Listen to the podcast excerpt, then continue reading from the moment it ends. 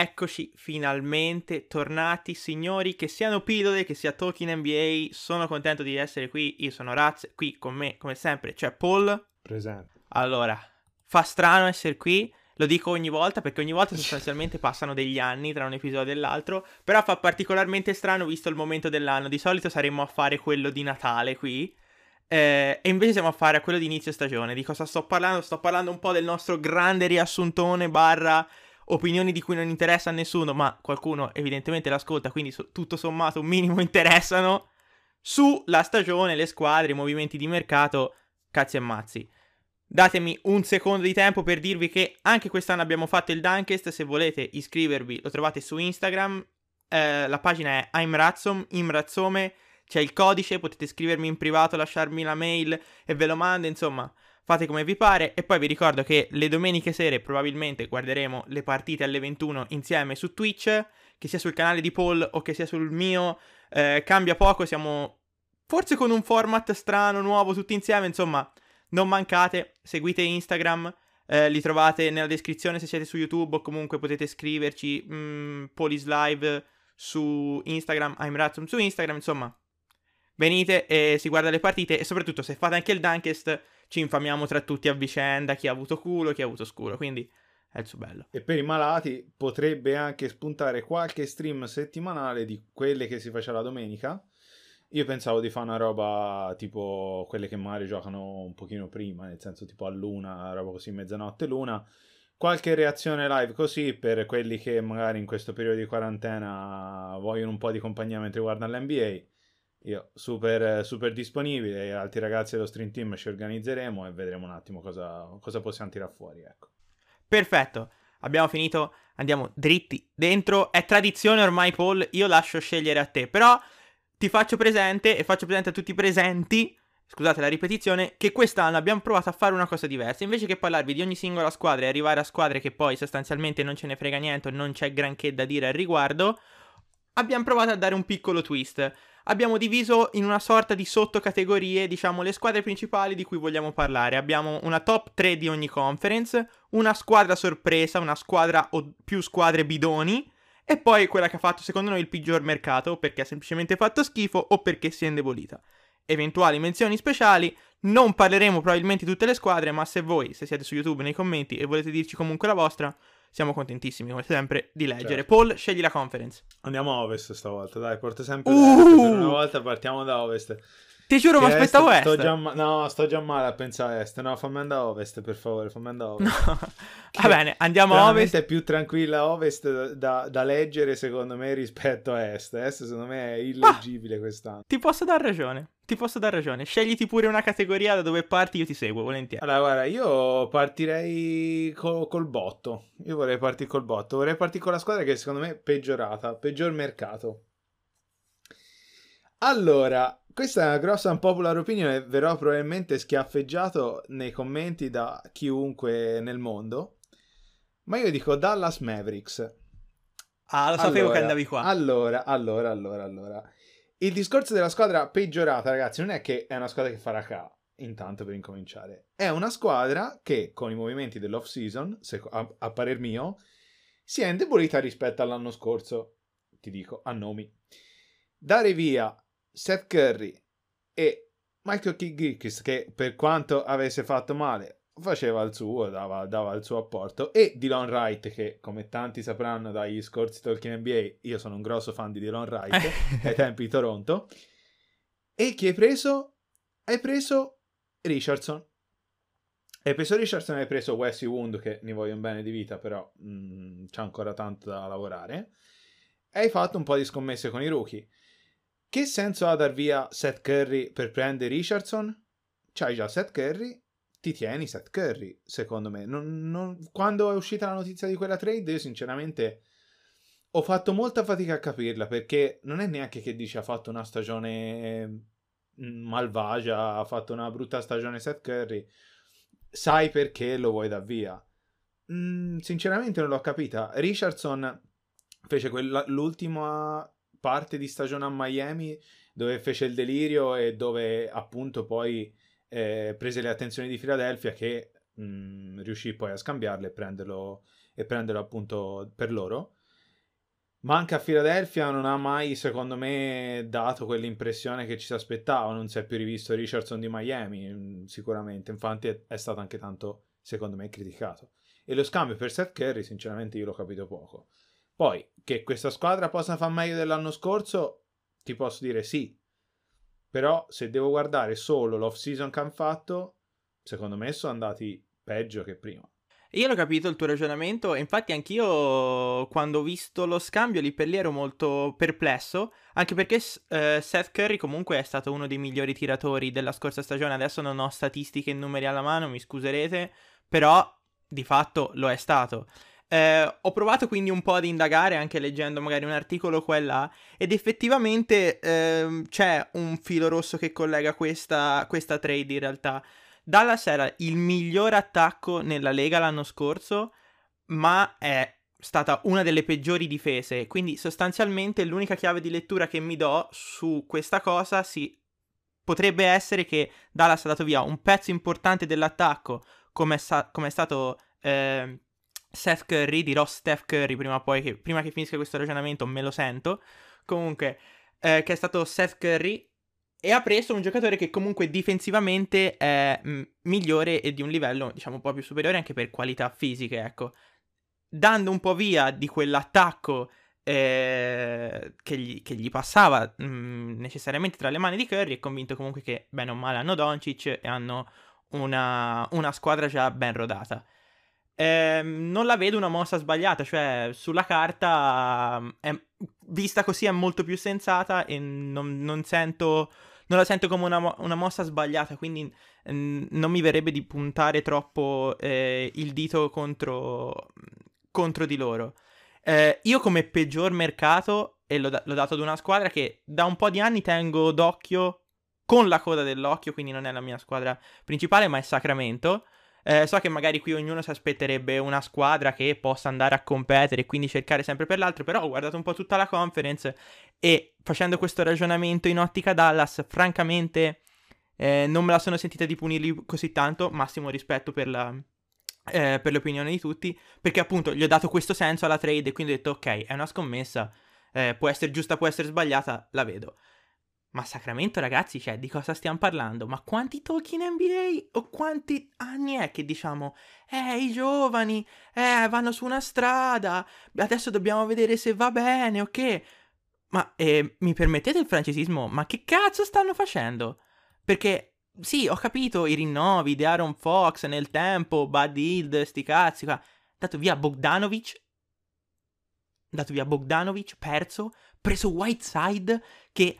ha dimostrato nella scorsa off-season tutto quello che è Whiteside, e onestamente se guardi solo i numeri forse ci può anche stare, ma se guardi una partita e giocare Whiteside, cioè ti viene da chiederti assolutamente perché, e io mi chiedo perché Sacramento abbia dato i soldi che ha dato, ma perché abbia scelto di prendere Whiteside anche eventualmente come non titolare. E poi quanto comincia a pesare questa scelta di Bagley al draft, secondo me si vedrà quest'anno, ma come sentenza finale, perché va bene gli infortuni, va bene tutto, però insomma, visto che è uscito da quel draft lì, cominciano ad esserci non dei punti di domanda, ma forse più dei punti esclamativi. Quindi, secondo me, peggior mercato a mani basse è Sacramento, e massimo rispetto e tutto il cuore per Bogdanović che se ne va, perché lo capisco, perché cioè da fuori non mi immagino cosa possa essere da dentro. Sì, no, la situazione a Sacramento sono un po' di anni che è abbastanza, diciamo, complicata, per usare un termine, per volendogli bene, ecco. Bogdanović sembrava almeno abbastanza infelice di rimanere a Sacramento già da un po', e forse è stato più anche quello, c'erano stati problemi anche con Badild, se ti ricordi il discorso, lo facciamo partire il sesto uomo, poi non lo facciamo partire sesto uomo, no, deve giocare titolare per far giocare Bogdanović, insomma, un macello. Secondo me è stato più un cercare di risolvere la situazione un po' complicata che si era creato. La firma di Whiteside era un po' da vedere, secondo me avremmo parlato male di qualsiasi squadra avesse preso, sarebbe arrivata a questo punto con Whiteside al roster, quindi sicuramente. In ogni caso, secondo me invece è stato molto interessante quello che hanno fatto in sede di draft, dove sono andati secondo me a best player available, visto che non si sa in che modo è caduta la loro scelta Tyrese Haliburton, che era dato altissimo, che però a quanto pare non aveva stupito tantissimo durante la combine, insomma durante gli allenamenti pre-draft. E Haliburton, che è un playmaker, e grosso, anche lui molto, molto grosso, uno dei classici giocatori moderni che ci piace vedere ora, e metterlo dietro a Fox è una roba che sono curioso di vedere, nel senso, te usi la tua prima scelta quando sei un po' in difficoltà, secondo me, sulle ali, perché Harrison Barnes, bravo quanto vi pare, ma insomma ha un po' anche rotto il cazzo, e prendi uno che vai a coprire, diciamo, in panchina il ruolo dove sei più coperto. E comunque hai rinunciato, vabbè, Yogi Ferrell, va bene, dai via Yogi Ferrell, prendi Haliburton e lo metti dietro a Fox. Che senso ha sta cosa? Cioè, ok, andrà best player available, però fino a una certa, secondo me, quando hai un bisogno grosso. Io ora mi relaziono sempre a Orlando. Orlando aveva bisogno di una guardia. C'erano dei lunghi buoni quando Orlando sceglie la 15, però comunque ha preso Colantoni perché è arrivato a un punto dove se pigliava un altro lungo probabilmente veniva fuori un casino, veniva fuori una sommossa popolare, e poi ne parliamo. Quindi andare best player available al draft con Haliburton, che potrebbe essere una grande presa, però come lo gestisci? Cioè, hai avuto problemi a gestire la situazione Bogdanović, ora ti prendi un rookie che tanti ne parlano bene, e lo metti dietro comunque a Badild e di Aaron Fox. Come lo gestisci? Non lo fai giocare? Gli fai fare un anno di G League? Che fai? Come lo gestisci? Il mercato sì, è stato, in effetti riguardandolo, è stato abbastanza problematico. A me piange il cuore tutte le volte vedere Harry Giles che prende e fa Portland Sacramento in continuazione, però purtroppo mi sa che anche lui quello che doveva dimostrare ormai l'ha dimostrato, e mi sa che il treno dell'NBA anche per lui è un po' all'ultima chiamata, sì, mi sa che siamo un po' arrivati anche per lui, per quanto ci sperassi mi sa che ha un po' finito, ecco. Passo al prossimo argomento io invece, perché è un collegamento. Hai detto giustamente, perché non nascondiamoci, è molto giusto, chiunque avesse poi avuto Whiteside da roster sarebbe stato un pochino flagellato in questo podcast. Allora mi dai il collegamento per parlare di quella che secondo me potrebbe essere la squadra sorpresa di questa conference, ovvero Portland. Dici sorpresa di che? Perché tutti gli anni che è lì, ne abbiamo anche tanto parlato nella bolla, ok, e su questo io non posso che dar ragione a chi fa questo ragionamento, però comunque c'è da valutare una cosa, cioè Portland comunque ha fatto una brutta stagione l'anno scorso, vuoi per infortuni, vuoi per quel che ti pare, ha fatto una brutta stagione, e quest'anno è l'occasione per fare invece una bella stagione e potersi prendere secondo me un posto a roster più alto. Ti dico la verità, scegliere una squadra in questa categoria per me è stata particolarmente difficile, perché non volevo citare la solita Phoenix semplicemente perché era arrivato Chris Paul e l'anno scorso aveva fatto molto bene, ok sì, certo sarebbe stato interessante citarla, e sicuramente Phoenix è una squadra particolarmente interessante, permettetemi un omega lul per chi frequenta Twitch quando si parla di Big Three con DeAndre Ayton, però non lo so, non ne sono convinto fino alla fine, e ci sono squadre che trovo molto più preparate, tra cui questa Portland che si prende un Covington secondo me ottimale. Finalmente ottimale, fa il centro, era l'ora, basta. Finalmente sto povero Cristo a 29 anni riesce a non fare il centro, grazie, thank you very much. No, però sinceramente lo trovo un fit molto ottimale per il gioco di Portland, un 3&D che veramente a Portland, per come giocavano anche l'anno scorso, faceva molto comodo. Mi fa molto piacere che sia andato via Whiteside, che non c'entrava niente con Nurkic, e c'è stati momenti in campo in cui erano molto incompatibili. Mi dispiace solo una cosa delle scelte di Portland, e non sto parlando della firma di Carmelo, non sono un grande fan dei suoi ultimi anni di carriera per chi mi conosce, ma più che altro della firma di Canter, nel senso che è un buon ritorno, è un'ottima scelta offensiva. I problemi di Portland, tra i vari della scorsa stagione, sono stati i numerosi pick and roll difensivi difficilmente coperti in assenza di Nurkic, e anche con Nurkic difficilmente tenuti, ma a maggior ragione con Whiteside, e qui si ritorna a Sacramento. Se l'avete visto giocare non si sa perché lo dovreste firmare, ma comunque Canter, anche lui difensivamente nel tempo non si è dimostrato grande cosa. Certo, Canter aveva già giocato nella squadra, quindi comunque entra già in un meccanismo ben rodato e con dei legami già fatti. Però, visto chi era in giro, mi viene in mente da chiedermi, faccio un esempio, un Baynes era tantissimo brutto da firmare, magari voleva soldi superiori, io non ricordo la differenza di contratto adesso, quindi su questo magari faccio un passo indietro, per carità. Però concettualmente dico, era proprio Canter la prima scelta che ci serviva per migliorare quell'aspetto, perché l'anno scorso poi ai playoff mille problemi, per carità, Lakers, e quindi alzo le mani, ma comunque il problema si vedeva chiaramente, pick and roll e roll in difesa, signore pietà, Cristo pietà. Allora, io su questa vado un po' in controtendenza in realtà, non sono troppo d'accordo. A me Portland è una squadra che, sono sincero, a me non mi è mai garbato troppo. Sarà che io non sono uno dei milioni di fan di Lillard, non sono mai stato. Purtroppo a me non è un giocatore che fa saltare dalla sedia, per quanto sarò strano io e si sa. E me, non è uno di quei giocatori che mi manda fuori di testa. A me le triple a centrocampo mi garbano, bello, però insomma... A me mi lasciano un po' così, ecco, preferisco altri aspetti del gioco, ecco, diciamo.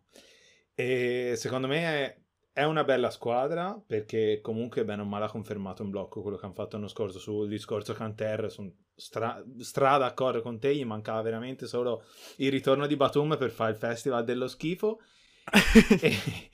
Però ti dico anche un altro paio di cose che secondo me sono da sottolineare in questa squadra.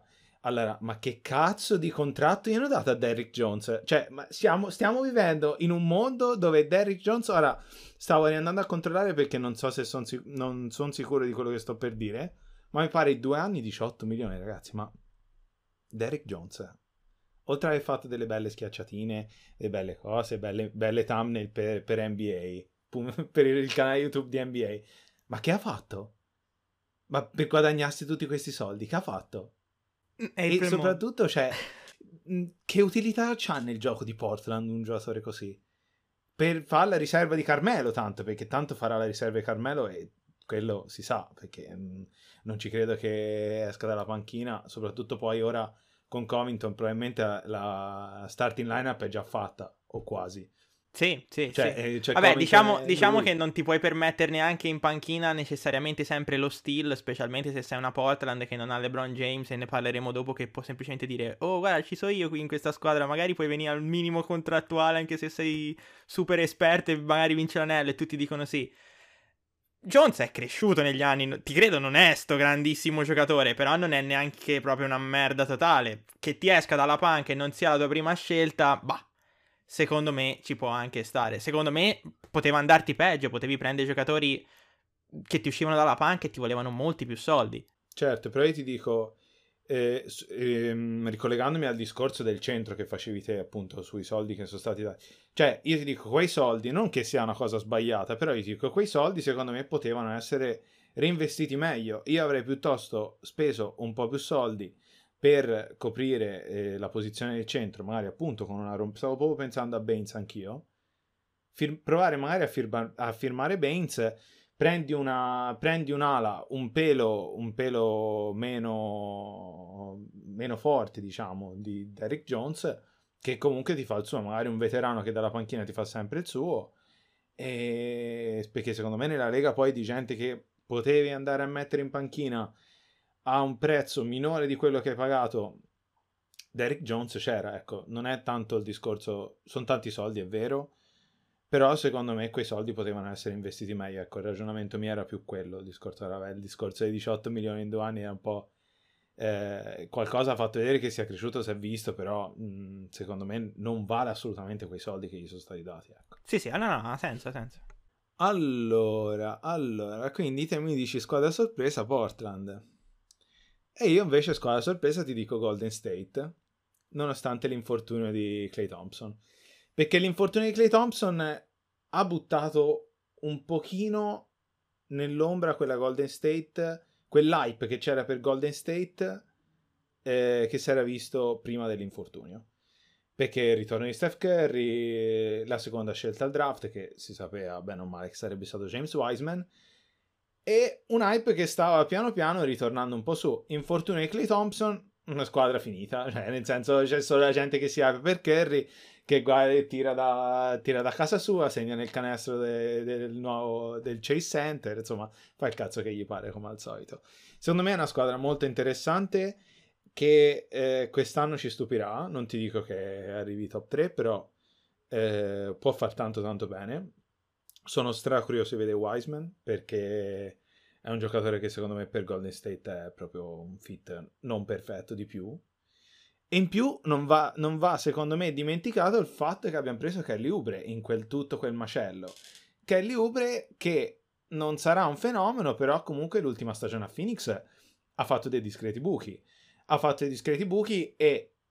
E in un sistema come quello di Golden State, secondo me, può trovare ancora di più la sua dimensione. E Wiggins farà sempre la sua stagione, però almeno quest'anno con Curry che ritorna e sarà vero Dio c'ha la palla a mano lui, non toccherà vedere degli ISO di Wiggins a Golden State come c'hanno gli incubi ancora i tifosi di Minnesota. Quindi ti dico, da una parte è una squadra che a inizio ho visto un ranking ESPN, addirittura data quinta nel ranking ESPN, poi dopo l'infortunio di Klay Thompson sono calati tantissimo. Credo però l'abbiano messi tipo 15esimi. Sì, è tipo una roba del genere. Quindi secondo me io l'ho messa lì appunto sorpresa, perché è una squadra che è calata tanto nei ranking, è calata tanto nell'aspettativa delle persone, ma secondo me invece farà una gran bella stagione. E secondo me nel casino che c'è a Ovest, perché ci sono tante squadre che se la lotteranno, secondo me potrebbe essere una di quelle con un piedino un pochino più avanti delle altre, un po' per esperienza. E poi ragazzi, non mi iniziate a dire Nico Mannion, perché ce n'ho già fino qua su. Oggi ho visto un tweet, sta cercando di prendere il suo posto nella squadra, 2 punti e 4 assist, e un video di 3 minuti dove vedo 2 punti e 4 assist di lui in garbage time che fa 3 passaggi a 1 solo sotto canestro. Ragazzi, fatela finita, vi prego, prima sia troppo tardi. Sì, forza Nico, perché forza comunque Nico, siamo contenti sempre, se diventa sempre forte, un italiano e tutto il resto, che ma non portiamo per favore avanti una storia di, per favore. Esatto, di sogno italiano, semplicemente perché è un italiano e c'è da vendere. Noi non abbiamo niente da vendere, però parliamo di quello. Puoi anche, io te lo faccio semplicemente nominandola, visto che mi piace molto questa categoria, la squadra bidone.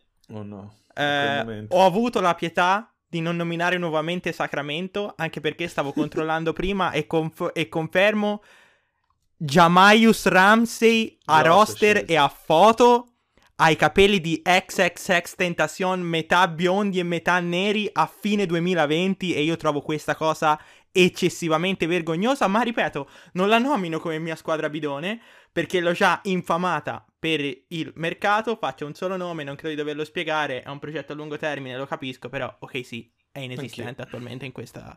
Sono strada d'accordo, anch'io ho messo che sì, però con un asterischino, perché io ho un giocatorino che su questa squadra qui mi fa veramente impazzire, e è Pokuševski. E ti dirò, questa situazione che si è andata a creare, che sì, che ormai c'è meme di tutte le scelte prese, c'hanno 400.700 scelte. Pokuševski è, secondo me, è stata una grande scelta, però che sì. Non me l'aspettavo, perché comunque è un giocatore, a parte è secco come un chiodo, io non so se l'hai visto, è veramente, ha bisogno di mettere muscoli sopra, perché quel ragazzo lì veramente si tronca se gli fai così. Ha veramente bisogno di mettere su muscolatura, però questo è, secondo me, è un grosso giocatore. Appena mette su un po' di muscoli, questo è veramente un grosso giocatore. E in questo che sì, dove è arrivato all'Orford proprio a fine di monocarriera, non ne può più neanche lui, non ha più voglia neanche lui di giocare a basket, secondo me. Vuole andare solo a sedersi accanto a Tito Orford e stare lì in tribuna a guardare la gente che gioca. E Pokuševski è tanta più. Hanno preso l'ammiraglio, hanno preso George Hill, che anche lui dopo l'ultima esperienza a Milwaukee mi sarei aspettato sinceramente che qualche squadra facesse qualcosa, almeno uscisse fuori dicendo guarda, io ho un veterano per la panchina come George Hill, che comunque negli ultimi anni non ha fatto male. non ha fatto male e me lo prenderei. Infatti di lui sono rimasto abbastanza stupito. E Pokuševski, dicevo, secondo me può avere insieme a Shai delle buone responsabilità in questa squadra e secondo me può sfruttare l'occasione molto bene.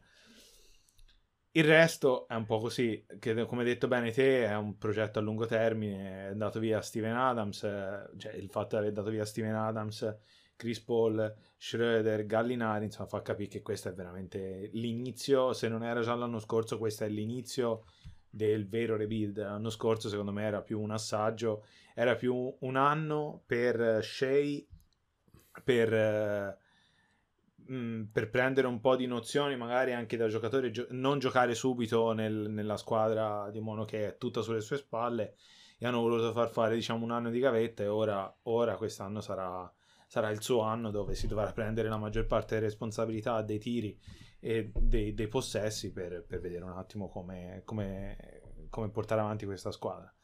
Va bene, prova a indovinarla con tre, la tua top 3? Vada. Lakers, mm-hmm. Clippers, mm-hmm. Denver? Yes. È anche la mia.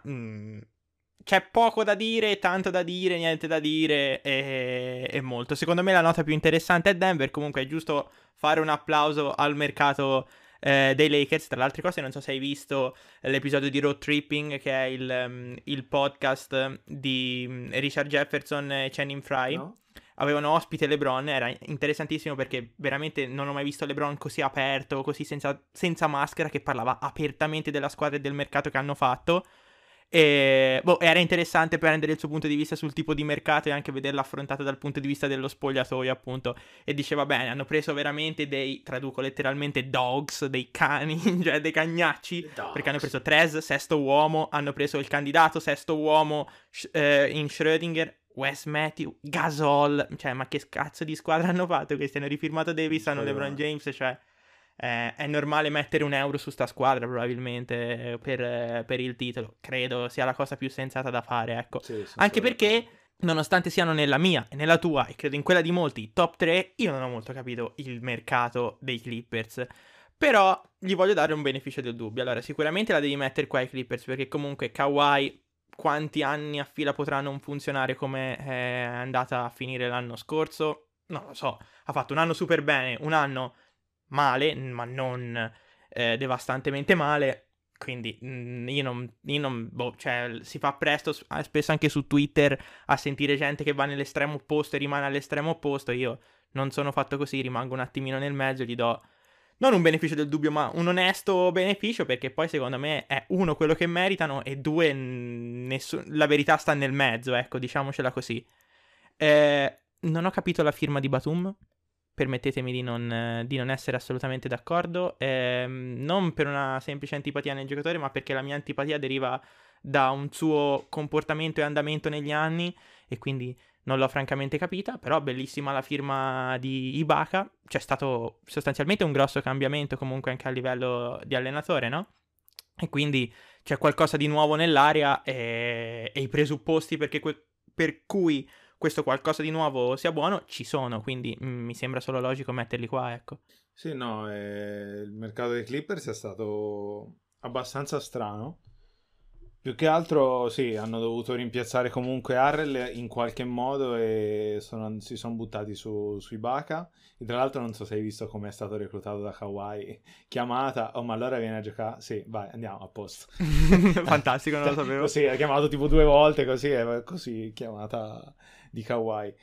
Sì, il rinnovo di Paul George secondo me è una cosa che ci sta.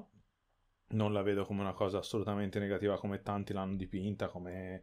ma poi questa storia di Pandemic P ha rotto il cazzo, onestamente ragazzi, cioè questo si fa presto, in NBA si fa presto a scordarsi quando un giocatore fa bene, però si fa presto a ricordarci quando un giocatore fa male e gli si porta spesso dietro per tanti anni senza motivo, perché questa stranamente per tanti magari tifosi nuovi o gente che si è approcciata da poco all'NBA, cioè Paul George è quello che quest'estate nella bolla non ha giocato bene, cioè ragazzi... Ragioniamo bene, informiamoci prima, guardiamo che giocatore è, il giocatore che l'anno scorso è arrivato in top 3 per la corsa all'MVP, giusto per dirne una, no? Cioè una robetta proprio da nulla. È un giocatore che ha avuto un passato clamoroso, ha avuto degli infortuni grossi e quindi secondo me va sempre rispettato Paul George come giocatore, perché comunque ha fatto, sta facendo una carriera secondo me di gran livello. Sì, le firme che sono arrivate, altra firma secondo me interessante dei Clippers è Kennard. Sono curioso di vederlo coi Clippers e soprattutto che ruolo avrà, perché tanti dicono, ho letto qualcuno diceva gli vogliono far portare palla quando non sarà Kawhi e quando non sarà Paul George. La palla in mano ce l'avrà Kennard, dovrebbe partire come play titolare. Boh, io non ho idea. Sono abbastanza scettico, però vedremo.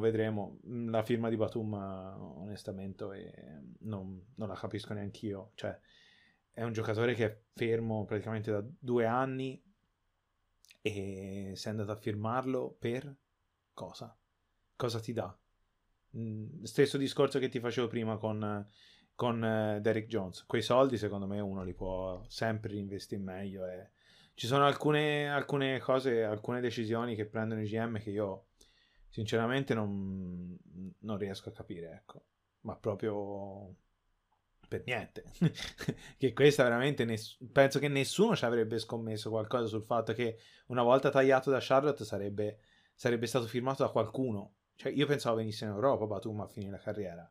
Sì, ma poi 2 anni fermo a 32 anni, cioè no, sicuramente si basano su cose che ovviamente noi non sappiamo e sono lì dietro, certo. Girano tra di loro e sicuramente se ne intendono pure di più, quindi ci mancherebbe, però se uno si deve fare una domanda effettivamente non trovo la risposta, ecco, questo è quanto. E poi sì, vabbè, la terza è Denver, che bene o male ha riconfermato la stessa squadra, ha dato via, non ha rifirmato Jeremy Grant, però ha preso già Michael Green. Secondo me siamo lì alla fine, hanno preso Campazzo, sì, per la gioia di tanti ragazzi che ci seguono. RJ Hampton io impazzisco, però purtroppo secondo me il fatto che sia andato proprio qui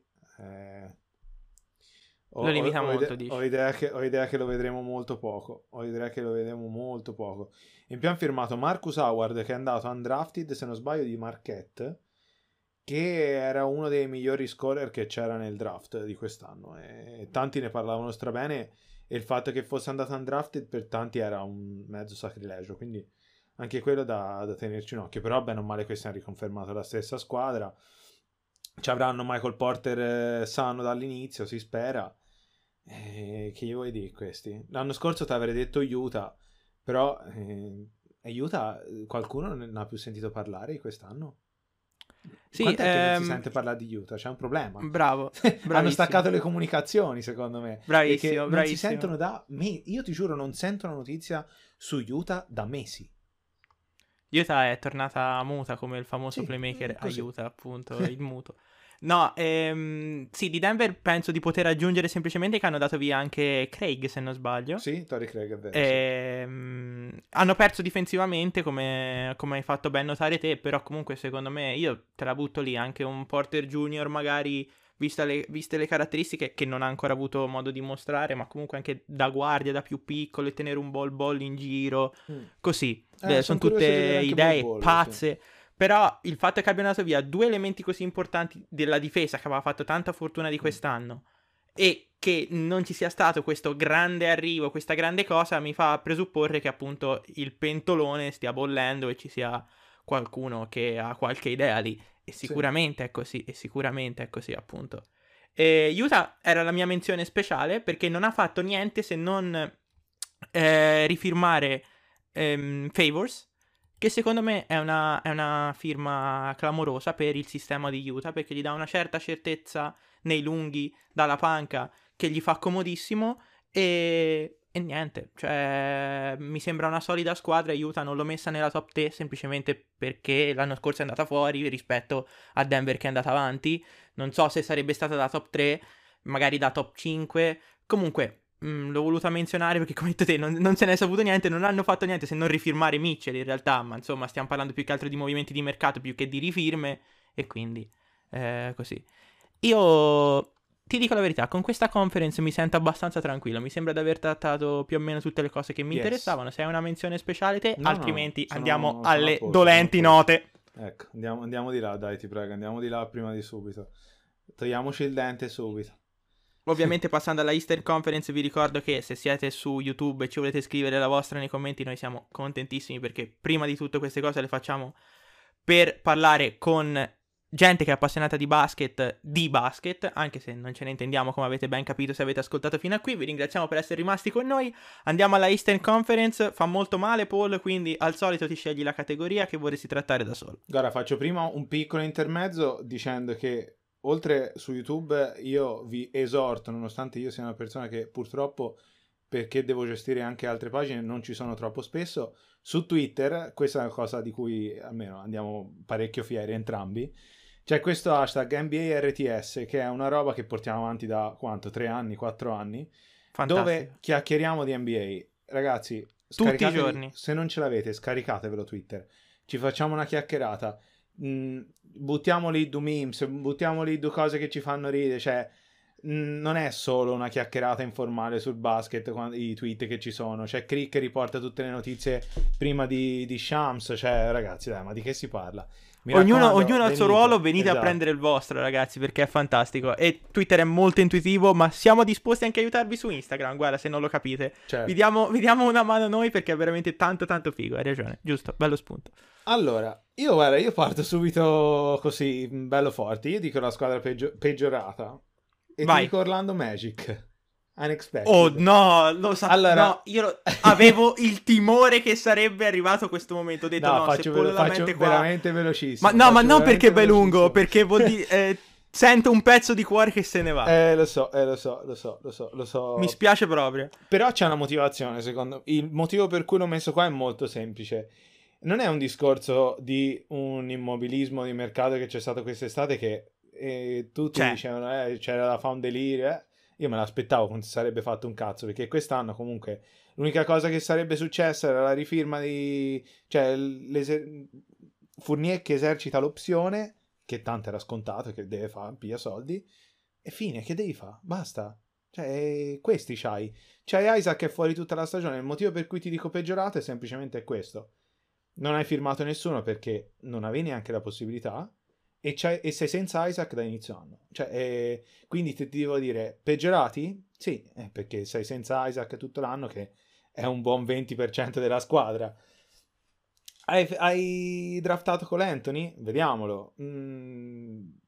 Sinceramente io quando vengono draftate le guardie ho sempre un po' paura io, perché coi lunghi secondo me sei un pelo più safe, invece con le guardie, soprattutto le guardie che basano magari il loro gioco tanto anche su il tiro, sei sempre un po' indeciso, non sai mai com'è l'apporto in NBA, soprattutto quando una guardia non ha le misure consone e standard per l'NBA, insomma non è quello che ti aspetti. Ho un grosso hype su Fultz, non te lo nascondo, ha fatto vedere belle cose, ha fatto vedere robe veramente interessanti in pre-season, sta migliorando proprio a vista d'occhio e non posso che essere stracontento di questa cosa. Vucevic sta ricontinuando quello che ha fatto vedere nella bolla, e poi per il resto basta, perché non è che cioè ti dico, l'ho messa lì perché peggiorata sì, però è che doveva fare, che si doveva fare niente. Occhio a Chuma Okiki, che era il rookie dell'anno scorso che non ha giocato tutto l'anno e che potrebbe entrare in rotazione, è un lungo che è molto forte nel catch and shoot.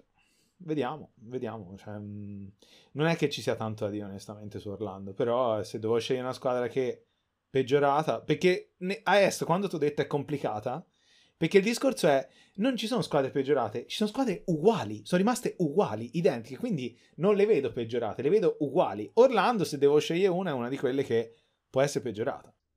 Sì, forse anche che ovviamente hai un occhio di riguardo per Orlando e quindi appunto in maniera un pochino più critica vedi queste cose, ma ti dico la verità, l'avevo pensata anch'io Orlando, poi non l'ho messa. Mi permetto una parentesi perché ho dimenticato di dire una cosa sulla Western Conference, non abbiamo parlato di Houston, io non ne volevo parlare in realtà perché secondo me è un processo completamente nuovo, lo trovo per me impossibile da leggere, John Wall, DeMarcus Cousins, gente che non gioca da anni, ok, e ad oggi non si sa neanche cosa fa il Barba. Mi piacerebbe poter dare un'opinione, avremo modo di darla in altri episodi, attualmente non me la sento francamente, ve lo dico proprio onestamente. Potrei parlarvene a caso per il gusto di parlarne, ma non faccio le cose così, lo so, cioè chi mi conosce un po' lo sa, nel senso, se non ho niente da dire piuttosto sto zitto, piuttosto do un'opinione sbagliata tante volte. Se è la mia opinione sbagliata, la mia opinione in questo caso è che non so veramente che posizione prendere su Houston, quindi è tutto nuovo, è tutto da vedere, non ho aspettative veramente. Credo che anche per loro sia un grosso problema attualmente, vedendo le mosse di mercato che hanno fatto. Ecco, questa è l'unica cosa che mi viene da dire. Chiusa questa parentesi che crea molta confusione, invece torno nella Eastern Conference. Ti dicevo, io Orlando non l'ho messa, t'ho voluto bene, che poi non cambia un cazzo la mia opinione. Sono voluto andare a picchiare su quei maledetti. Sì. Perché mi è venuto in mente Houston?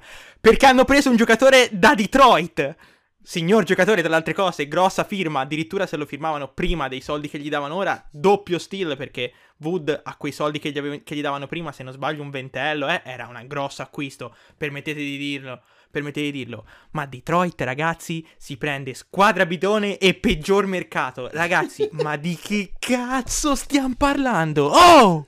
Allora, Mason Plumlee a 25! Ho resistito perché tanto sapevo che da qualche parte di merda gliene avremmo buttato addosso, no, perché ormai è un classico. Doveva arrivare, devo togliermi. Né bidone né peggiorata, pensa che roba che ho fatto quest'anno.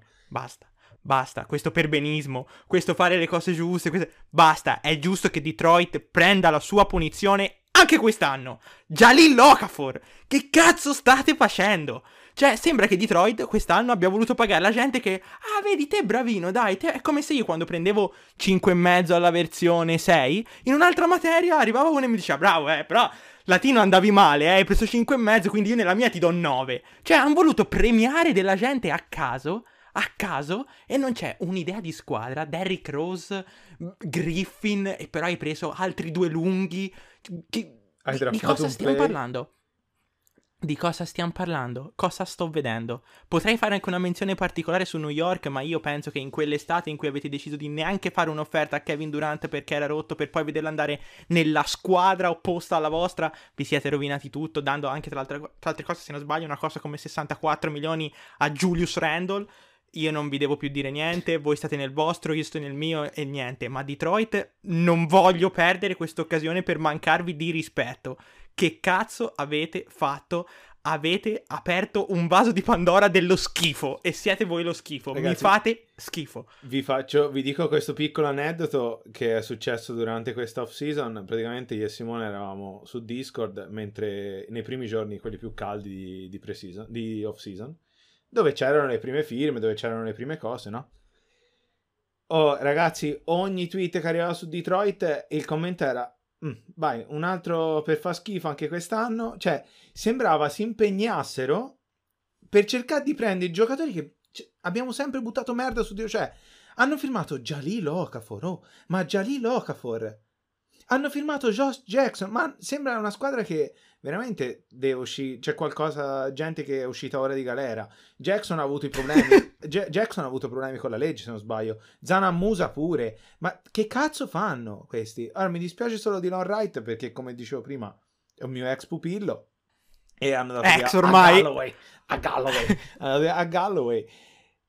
Ma che cazzo stanno facendo? L'unica, e dico l'unica perché se proprio devo cercare un soldino nella merda, Killian Hayes, a parte che cazzo prendi Killian Hayes, poveraccio, l'avete fatto andare una franchigia di merda, e Killian Hayes diamoci un occhio perché è l'unico, insieme a Sekou, che è quell'altro unico buono che c'hanno in questa squadra. Buttiamoci un occhio, quest'anno si beccherà tanta merda addosso perché ci avrà tanti possessi per le mani e a metà anno probabilmente finirà a fare il sesto uomo dietro a D. Rose. Ma va bene, insomma, solita Detroit, solite cose, niente di strano, ecco. Tra le altre cose c'è stata anche questa parentesi lì, Angelo Ball, che non si sa che senso avesse avuto. Mia. E penso, dopo il taglio, adesso, che l'ultima notizia che sto aspettando, perché la sto aspettando ormai, deve arrivare, è che Detroit abbia preso anche Mario Balotelli e poi abbiamo fatto veramente tutti i movimenti. C'è Mario Sonia, diciamo... free agent, Simo, aspetta. Aspetta. È stato tagliato da Memphis, aspetta. No, vabbè. Squadra sorpresa, Paul, squadra sorpresa. Aspetta, c'ho squadrina bidone io ancora da... Ah, già, scusami, hai ragione. Basta che usciamo da Detroit e come ti pare. Guarda, mi odierai un po', perché so che c'è un tuo pupillo in questa squadra che apprezzo tanto anch'io. Però ragazzi, Cleveland è veramente una merda, ma che stanno facendo? Ma quando hanno rifirmato Drummond? Ma basta Drummond. Cioè, ma te pensi a essere un tifoso di Cleveland, Simo? Svegliati, sei un tifoso di Cleveland. Te ti sei goduto tanti anni LeBron e ora te stai sveglio la notte per guardare Andre Drummond. Cioè, te guardi Darius Gardaland che alza il lob... Alza l'obba Andre Drummond, che c'è Kevin Love in carrozzina nell'angolo. Ragazzi, ma di che si parla? Ma Sun Young Bull, martire di Cleveland. Mamma mia, guarda, che un dispiacere. Dobbiamo fare una petizione per iscrivere una nuova squadra in NBA. Sì. Che si prende tutti i giocatori che, poveracci, sono finiti in una situazione di merda e metteteli tutti insieme, tipo povero Killian Hayes che è finito a Detroit. Arrivano in fondo, buttateli, ma almeno giocano in un sistema sano. Gli mettono un allenatore sensato, una dirigenza sensata che vuole il loro bene. Anche noi si vuole un bene. Tutto. Gli si fa la pasta, gli si fa tutto, gli rimbocco il letto. Ma che problema c'è? Ma sì. Salviamoli. Dico solo questo, salviamoli, prendeteci in NBA. Una squadra costruita senza senso. Vediamo questo Isaac Okoro, vediamocelo, questo rookie. Finalmente ce l'hanno fatta a non draftare un play per il terzo anno di fila. Però insomma, Kevin Love non ce la fanno a muoverlo. Il fatto è quello, non ce la fanno a muoverlo. Ma che chi lo vuole Kevin Love ora come ora? Lo vorrà una contender, sì. Quel contratto lì come lo matchi? Va bene. Andiamo sulla squadra sorpresa, che mi sono rotto il cazzo anch'io di parlare della merda, per favore. Vada. Che poi squadra sorpresa. Vabbè, Washington Wizards, te la dico così. Mi viene da ridere. Mi viene onestamente da ridere. Mi viene tanto da ridere. E sapevo che non l'avresti presa bene. Però è una squadra che a me Avdija mi piace tanto. Non te lo nascondo, a me Avdija mi piace tanto. E Westbrook, io sono uno di quelli che ci spera sempre che arrivi in una nuova situazione dove finalmente è felice, dove finalmente si trova bene. Sono curioso di vederlo, cioè è una sorpresa, diciamo che è più una potenziale sorpresa, ecco. È una squadra che non mi stupirei se facesse una stagione decente, perché dignitosa, ecco, perché gli ultimi anni non mi potete dire che ha fatto stagioni dignitose Washington. E più che altro era anche una mezza menzione di merito, perché secondo me lo scambio che è stato fatto Westbrook-Wall, io sinceramente dal lato di Houston l'ho capito poco, ma come si era già detto anche in stream l'avevo capito poco, mentre dall'altra parte in realtà hai preso un giocatore che, per quanto possa essere matto di cervello, almeno non è rotto, o almeno non è stato rotto per gli ultimi 2 anni. Quindi hai dato un giocatore, non che Wall, poverino, non debba far bene a Houston, però hai dato un giocatore sano quantomeno da far giocare insieme a Bill. In più, Bertans, se conferma quello che ha fatto vedere l'anno scorso, non è malaccio. Ha preso soldi, che deve fare? E poi un'altra cosa che volevo dire, che probabilmente non mi ricordo mai più, è che appunto Danny Avdija secondo me è una scelta al draft che è molto interessante, perché è un giocatore che ha già giocato in Europa e era dato in top 5 al draft, era dato a Chicago alla 5, che è un bel giocatore, cioè. Era dato a Chicago alla 5, non si sa come mai è sceso alla 9. Per questo ti dico, ci voglio dare un occhio, perché secondo me è un giocatore molto molto molto interessante e che può fare tanto in NBA. Scusami, il mio stupore precedente non era dovuto al fatto che tu avessi nominato Washington, ma dovuto al fatto che anch'io avessi messo Washington per squadra sorpresa. Non è che ho la pretesa, e soprattutto non abbiamo neanche le capacità di poter decidere e di poter capire adesso quale sarà la squadra da titolo che vincerà con la cavalcata impossibile.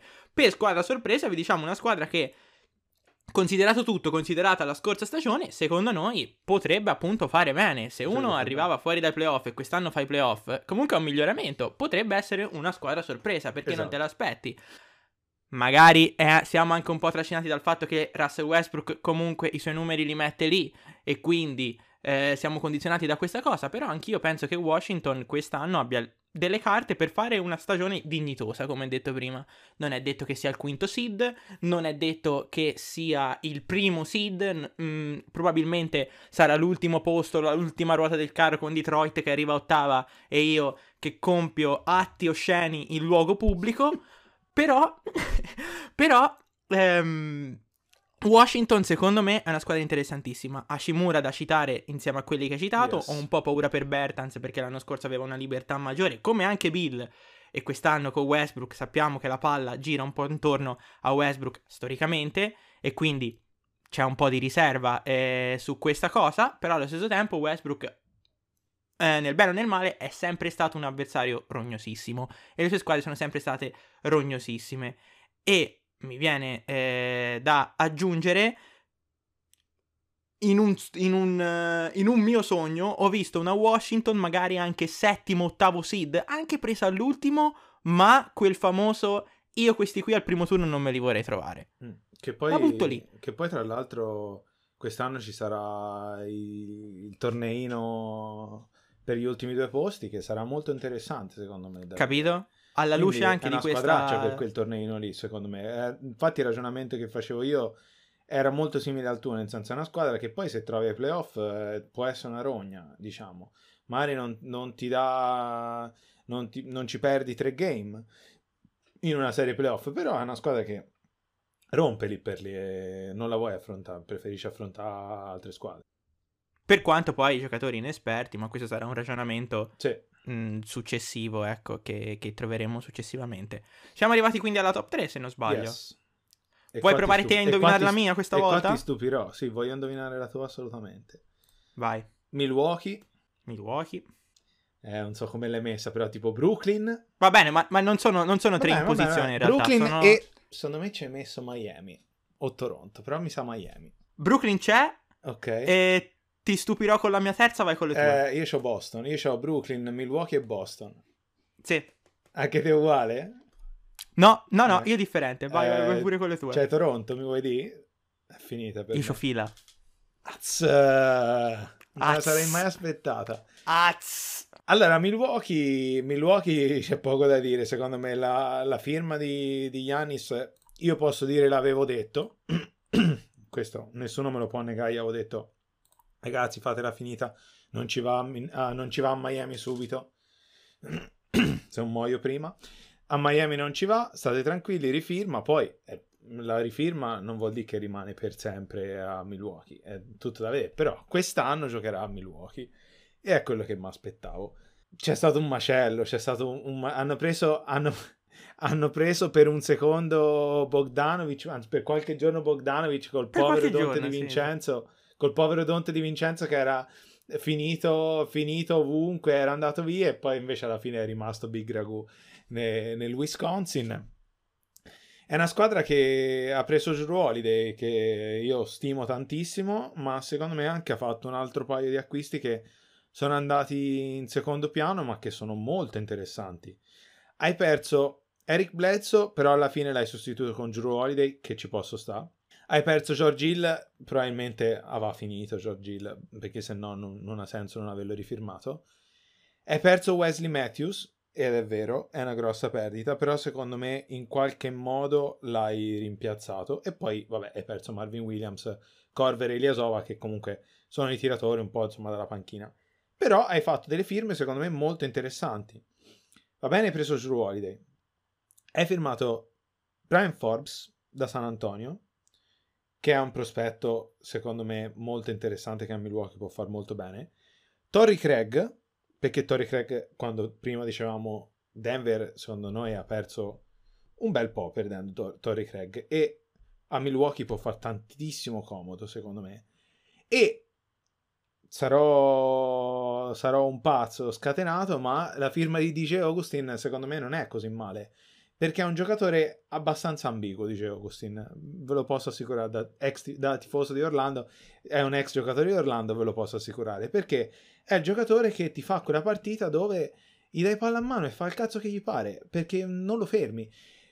La cosa giusta da fare, con dicevo Agustin, è capire nel momento in cui lo vedi che forza di tutto, lo devi levare dal campo. A Orlando non te lo potevi permettere, perché c'avevi quella squadra e c'avevi quella serie di piccoli. Fulso non poteva giocare 50 minuti a partita, quindi c'erano dei momenti in cui doveva giocare DJ Augustin e doveva avere palla in mano e le responsabilità in mano a DJ Augustin. In più Orlando girava tanto sul pick and roll, quindi per forza di cose c'aveva tanto palla in mano.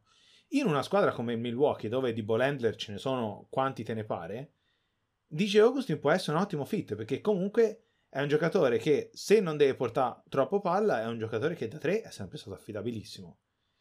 E in penetrazione, se c'è un mismatch, l'avversario lo supera. Non si sa in che modo, ma l'avversario lo supera. Quindi ti dico, in una squadra come Milwaukee, io non mi stupirei anche di vederlo magari in una lineup molto particolare, dove parte titolare insieme a Jrue Holiday e non ha palla in mano, perché tanto la palla la deve portare Giannis e sei a posto.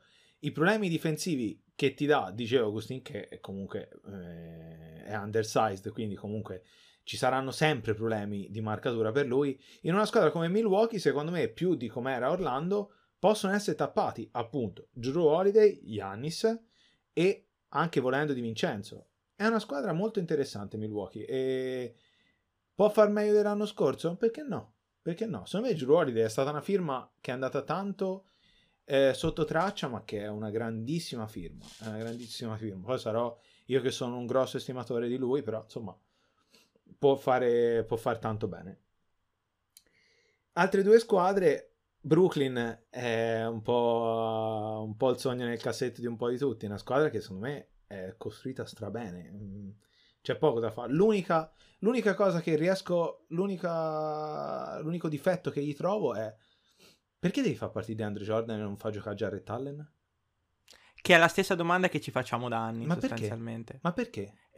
Ma che senso ha? Non lo capisco, non lo capisco. Secondo me l'unica vaga spiegazione che mi do è che DeAndre Jordan offensivamente in una second unit è totalmente inesistente. E che quindi, però è anche vero che attualmente per il roster che ha adesso una squadra come Brooklyn, in una second unit comunque non hai dei minuti anche elevati a momenti in cui c'hai comunque Dinwiddie piuttosto che Durant, infatti, piuttosto che Kyrie in campo, quindi comunque qualcuno che non sia totalmente cioè che possa fare il suo e comunque rendere DeAndre Jordan pericoloso, passami questo termine, in un roll, perché quello fa.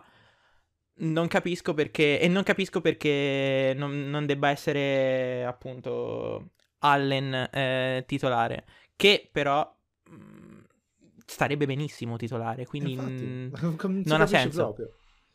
Non ha senso. Ma detto questo, comunque secondo me il vero problema di Brooklyn è un altro, cioè è una squadra interessantissima, ci sarebbe da fare quell'analisi che abbiamo già ormai fatto in una vecchia pillola, quindi su Spotify, sulla situazione Kyrie Irving, come è gestito con i media, ok, se volete potete andarvela a recuperare, tanto è pur sempre attuale. Io l'ho visti giocare l'altra sera per tutto il primo tempo, anche per vedermi nuovamente Kevin Durant in campo, e sono divertenti. Su questo c'è poco da dire, anche in una partita di pre-season, che non vuol dire niente, sono assolutamente divertenti. E Kyrie mi è sembrato anche piuttosto carico per la stagione che arriva, o quantomeno ha fatto discretamente il matto in campo, e quindi è sempre una cosa bella. La cosa interessante di Brooklyn, secondo me, se uno riesce a vedere tutta la stagione, sarà oltre le attese vederli crescere il gioco, veder nascere maggiormente un'idea di gioco e non semplicemente un Kyrie che appunto fa armato in giro e ti mette canestri impossibili, perché sarebbe un problema a livello di gioco e toglierebbe della qualità, secondo me, a giocatori che hanno anche rifirmato, come Joe Harris, che secondo me è uno delle pedine importantissime per Brooklyn, e anche Shamet, che è una sorta di parte 2, un giocatore interessantissimo, un grosso acquisto, che è un'arma aggiunta per Brooklyn, che ha un reparto guardie secondo me devastante, clamoroso, onestamente, sì. Clamoroso, non mi azzardo a dire tra i migliori della Lega, ma diciamo che potrei eventualmente spingermi.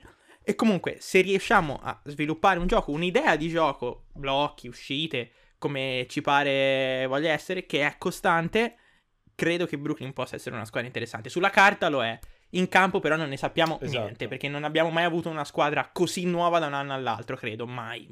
Forse LeBron Davis, forse. No, ma infatti ti dico, cioè, il discorso mio naturalmente, noi facciamo discorsi sulla carta, poi nel senso poi tutto il resto è tutto da vedere.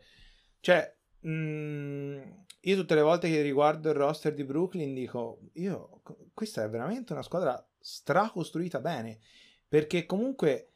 non bisogna dimenticarci, vabbè, oltre ai vari Kyrie e KD, che comunque è una buona parte della squadra, appunto come detto te, Joe Harrison è una pedina clamorosa, è una pedina fondamentale di questa squadra qui, ma c'è LeVert, c'è Dinwiddie, hanno firmato Jeff Green, che è un veterano che nella squadra vuoi avere, perché Jeff Green tutti gli anni ti fa la sua onesta stagione, anche l'anno scorso a Houston ha fatto una super stagione. Ha tolto le castagne dal fuoco tante volte a Houston l'anno scorso. E è un giocatore che lo vuoi in squadra, lo vuoi sempre. E tu hai detto, l'unica cosa che non riesco a capire è la gestione del centro, della posizione del centro. Però magari poi a inizio anno la situazione cambia, poi magari Jarrett Allen giocherà di più. E questa secondo me è stato un capolavoro proprio del GM. Perché qua è stata proprio la costruzione della squadra che è stata fatta veramente ad hoc, perché...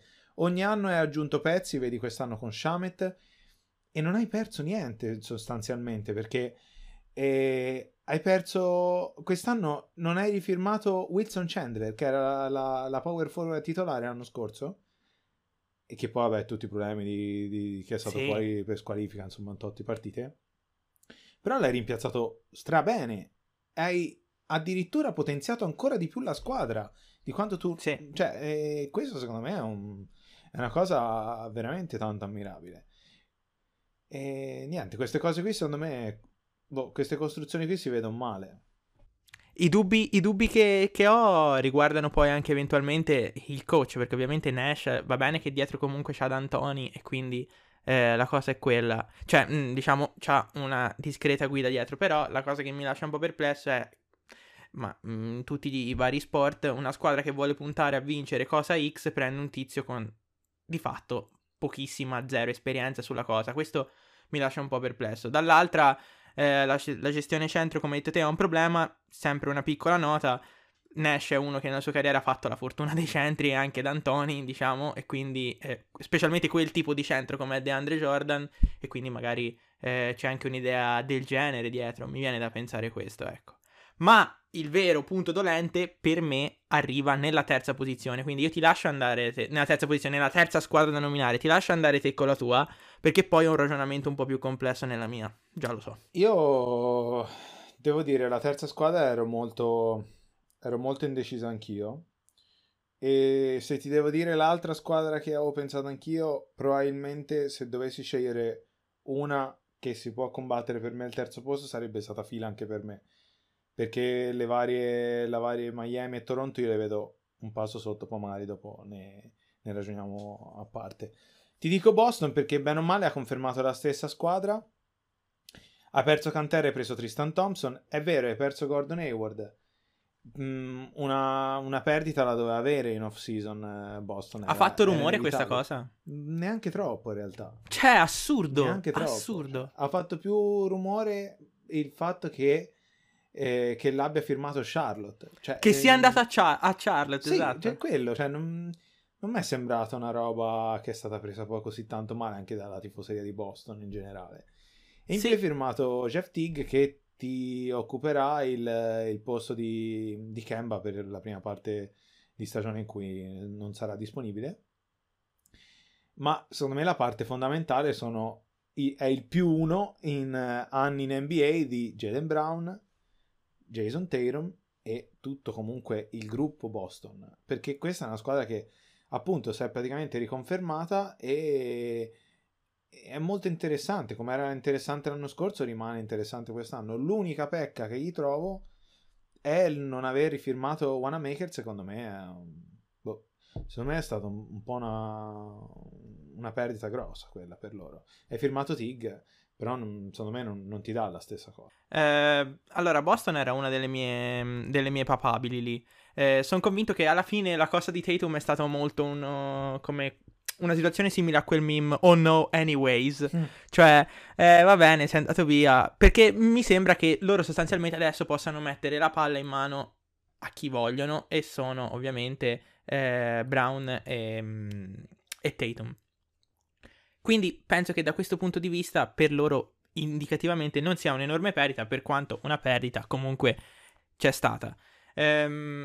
Sembrava molto che l'anno scorso avesse dei momenti Boston in cui sembrava che ok, è il suo momento, lui deve gestire un attimo la palla perché la deve fare, e poi toccava a lui, e poi toccava a lui. Magari quest'anno va a cambiare. Ti dico, mi è piaciuta anche la firma di Tristan Thompson, perché abbiamo sempre detto i rimbalzi, la protezione in area, ok, Thais fa un lavoro enorme in attacco, in gestione della difesa, però un po' di limite ovviamente in area poi ce l'ha su tanti altri centri, specialmente in questa lega molto fisica così, per quanto non sfiguri particolarmente. Con Thompson si possono permettere di dire perdiamo di là, ma in difesa abbiamo questo aspetto molto rafforzato, ed effettivamente secondo me è così. Quindi è una firma che tutto sommato ci sta. Erano anni che dicevamo che gli serviva un bel rimbalzista grosso, incazzato, che... ed effettivamente in questo l'hanno trovato. Fino a qualche anno fa era molto ben pagato a Cleveland per fare questo, e è stata anche la fortuna di Cleveland ai tempi di LeBron James per tanti aspetti. Quindi sono totalmente d'accordo, però non so se mi sentirei appunto di definirla una squadra sopra le altre, per come è andata un po' l'anno scorso e per quei enormi problemi di buchi di memoria che hanno, in cui per momenti interi della partita si cancellano. E capisco che non possa essere un reale elemento adesso, ma siccome questo elemento c'è stato per più stagioni consecutive, lo devo rimettere in considerazione che possa riaccadere anche quest'anno, e quindi non me la sento di definirla proprio una top 3. Miami io non l'ho mai capita, perché sono sempre andato contro a Miami, e l'anno scorso sono arrivati in finale di conference. Bravissimi loro, stupidissimo io, qualsiasi sia il caso, io non l'ho mai capita. E non mi sono sentito di rimetterla qui, ma anche per scaramanzia per loro. Tifosi Miami, vi sto volendo bene, cioè vado dalla vostra, cosa vi devo dire?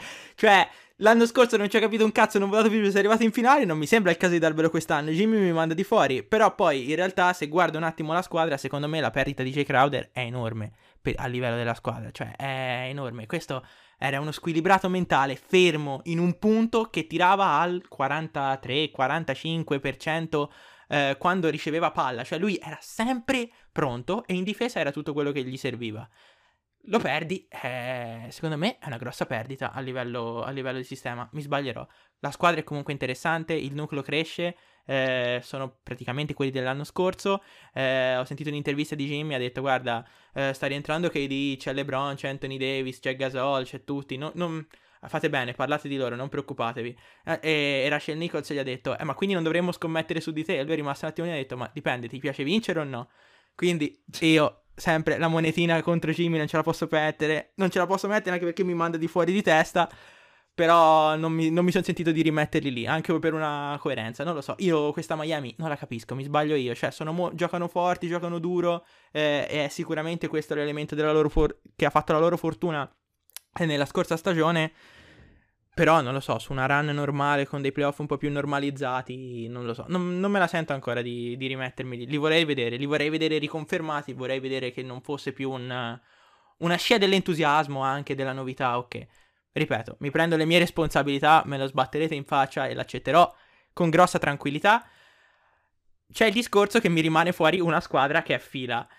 È vero, c'è Rivers, non Doc, non possiamo più chiamarlo Doc, ricordiamocelo, visto che è andato a fila e l'ha detto chiaramente, c'è un solo Doc là e non è lui. Che ha sempre dimostrato con le sue squadre, l'abbiamo rivisto anche quest'anno per la felicità dei tifosi Clippers, come nei momenti importanti poi la squadra gli vada via o gestisca male lui la partita, ok. E quindi è un grosso dubbio. Però a me la squadra di fila, se vogliamo fare la parentesi Simmons che facciamo ogni anno e ormai è detta e ridetta, non è un playmaker, il tiro, ok, a me tutto sommato, cioè, non dispiace. A me sembra che abbiano fatto un passo nella direzione di quella squadra, non l'ho ancora vista giocare quindi mi sbaglierò, che è arrivata alle finali di conference e ha perso per un pallone che rimbalza 3 volte su un ferro, perché secondo me questa cosa ce la siamo un po' scordata nel tempo, semplicemente per un'annata poi è andata male. Cioè erano lì, erano veramente lì, cioè è stato veramente questione di centimetri come pochissime altre volte nella storia, mi viene in mente ancora Stockton, però cioè quanti altri casi ci sono del genere, veramente pochissimi. E a me, oh ragazzi, sta squadra piace, e mi ricollego al ragionamento di Paul prima, siccome una stagione è andata male, siccome di qui, voi dite quel che cazzo vi pare, a me Danny Green come giocatore piace tanto, avrà fatto schifo a tirare, sarà andato male, io se ce l'ho in squadra sono contento ragazzi, di base sono contento, poi giocherà male, giocherà bene, e le cose vanno, le cose vengono, uno invecchia anche, magari cala, però è un giocatore di esperienza, ha vinto anelli, è stato tante volte lì, boh ragazzi, a me piace. E il problema che aveva avuto Fila, secondo me, anche l'anno scorso, è che aveva perso quei giocatori che gli aprivano il campo, erano pericolosi da tre e gli avevano fatto la grande fortuna. Bellinelli, JJ Redick, hanno preso Curry, hanno preso Green, non lo so, a me mi sembra una squadra interessante, mi rendo conto di aver messo al terzo posto, comunque in questo top 3, una squadra che sta dando i soldi che sta dando a Tobias Harris, mi prendo le mie responsabilità, me ne rendo conto, però vi ho spiegato tutto il mio ragionamento e spero che quantomeno possiate averlo capito, non dico che dobbiate essere d'accordo, quindi io ho messo Fila per questo. No, io in parte... in realtà sono d'accordo, il fatto di Danny Green è che è facile buttare merda su un giocatore che fa male poi per una serie playoff, quando ci si dimentica presto di quello che ha fatto a Toronto, ma vabbè, se ne può ragionare all'infinito. Io ho messo Boston, ma con la consapevolezza che lì secondo me c'è un po' un pentolone, dove forse ci può rientrare anche Brooklyn, ti dirò. Sotto Milwaukee secondo me c'è un bel pentolone di 2-3 squadre, se non di più, dove sì, puoi finire per qualche caso. Io non credo, ma mi sbaglierò, a Toronto, che tanto tutti gli anni io li do per morti, ma poi fanno bene. Miami io gli auguro il male come tutti gli anni.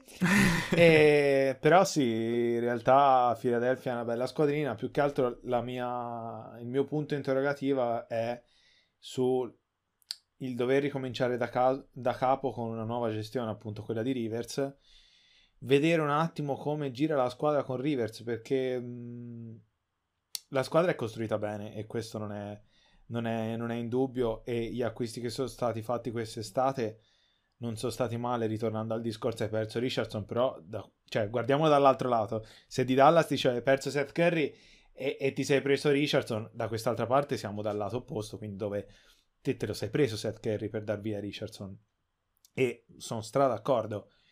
Tyrese Maxey, che è il rookie che hanno scelto quest'anno, mi pare la 22 se non sbaglio, è un gran bel prospetto e può veramente far tanto bene. Danny Green, io sono d'accordissimo con te quando dici che è un giocatore che in squadra io tendo a volere. Dwight Howard io non ce la faccio, non l'ho citato, ero qui che facevo finta che esistesse solo Joel Embiid per 50 minuti. Lo posso dire? C'ho un solo sogno quest'anno, che il backup center di Philadelphia in un certo punto dell'anno diventi Tony Bradley, è il mio sogno finale, perché Tony Bradley, per quanto si butti merda, perché poveraccio è un lungagnone che prende dei rimbalzi e fine, perché non è che possa fare tanto altro, però è uno che tipo anche in G-League ha sempre fatto il panico, aiuta quando giocava, che c'è stato quel periodo in cui Gobert non giocava, faceva il suo onesto lavoro, e secondo me è una bella firma da parte di Philadelphia, più di quella che è stata Howard, secondo me, perché Howard tutti gli anni è un po' un'incognita, secondo me, è un giocatore che prendi però non sai mai come va. E invece Tony Bradley è un giovane che può crescere tanto, magari può imparare tanto da Embiid, e sono curioso almeno di vederlo. Philadelphia è una bella squadra, però ti ripeto, io ho un punto interrogativo più che sui giocatori, perché comunque la squadra è stata bene o male riconfermata, non c'è più Horford, ma insomma è più, per tanti è più una liberazione, e è una squadra che per me c'ha un grosso punto interrogativo, più che altro per la gestione dell'allenatore, per come imposterà la squadra, ecco. E però vabbè, i giocatori poi non si discutono, cioè abbiamo visto anche in pre-season che cazzo fa Embiid quando ha voglia, cioè lascia staccare una marcato a Taco Fall, che questo non lo dice nessuno, però comunque ha dimostrato che quando ha voglia fa quello che gli pare, ma come sempre, come abbiamo sempre detto, quando ha voglia questo fa quello che gli pare, esatto. E poi per il resto sì. È quello, cioè... Passerà tanto anche da lui, questo indubbiamente, ma questi qui sono tutti aspetti che, come fai, una partita voglia, la partita dopo, boh. Quindi è abbastanza difficile metter mano su queste cose. Ti faccio una menzione speciale al volo con una domanda: quanto trovi interessante da 1 a 10 il progetto Atlanta? Quanto secondo te è veramente fattibile il progetto Atlanta in una stagione? Quindi dai, mettiamo in un lungo termine. Quanto pagherà? Secondo me siamo nella fase di mezzo. Secondo me le cose per Atlanta si potranno vedere il prossimo anno. Secondo me c'è un po' un grande casino, se posso dire. C'è un po' un grande casino in tutte le posizioni tranne il playmaker.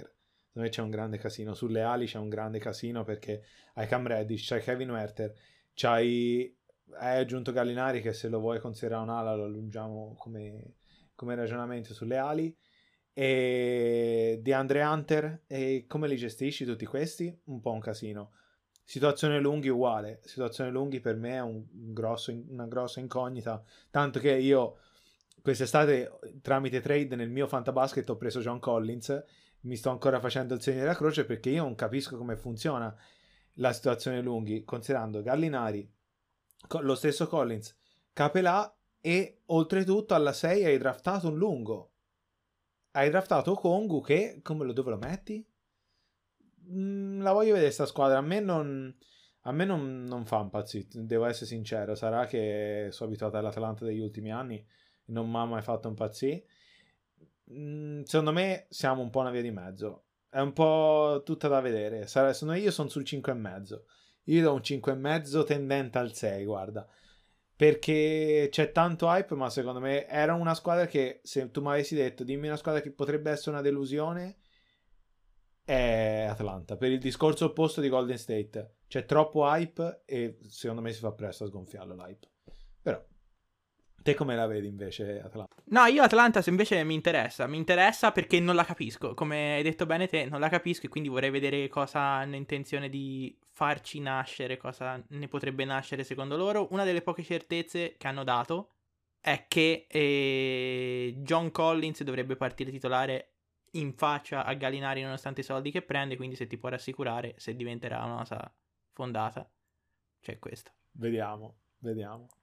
Direi che il nostro punto è stato fatto in questo episodio mai così lungo, direi. Mai così lungo, nel senso abbiamo passato l'ora, ma le abbiamo messe insieme, normalmente erano divise.